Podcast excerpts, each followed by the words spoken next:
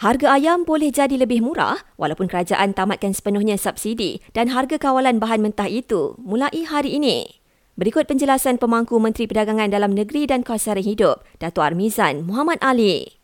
Kita bersama dengan Kementerian Pertanian uh, telah membuat pelbagai libat urus dan memang syarikat-syarikat tertentu industri memberikan jaminan bahawa bekalan mencukupi dan mereka berupaya untuk menjual pada kadar yang lebih rendah sebenarnya daripada harga kawalan.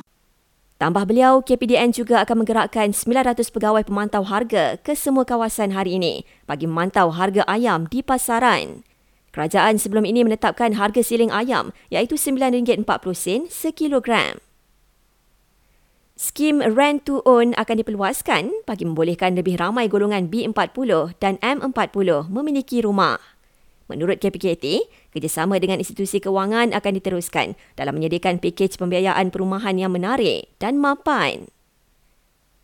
Pengerusi MARA arahkan pihak pengurusannya beri laporan penuh berhubung isu telur rebus buruk yang didakwa dihidangkan kepada pelajar di sebuah MRSM di Negeri Sembilan.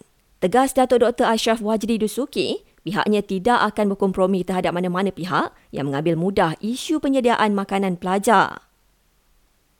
Pemangku Raja Pahang berkenan menyempurnakan penyampaian darjah kebesaran dan pingat negeri Pahang kepada hampir 200 penerima semalam. Istiadat itu bersempena memuliakan ulang tahun Hari Keputeraan ke-64 Sultan Pahang yang berlangsung di Dewan Tun Razak, Temerloh. Akhir sekali, kira-kira 320 penduduk masih berlindung di PPS di Perak akibat banjir.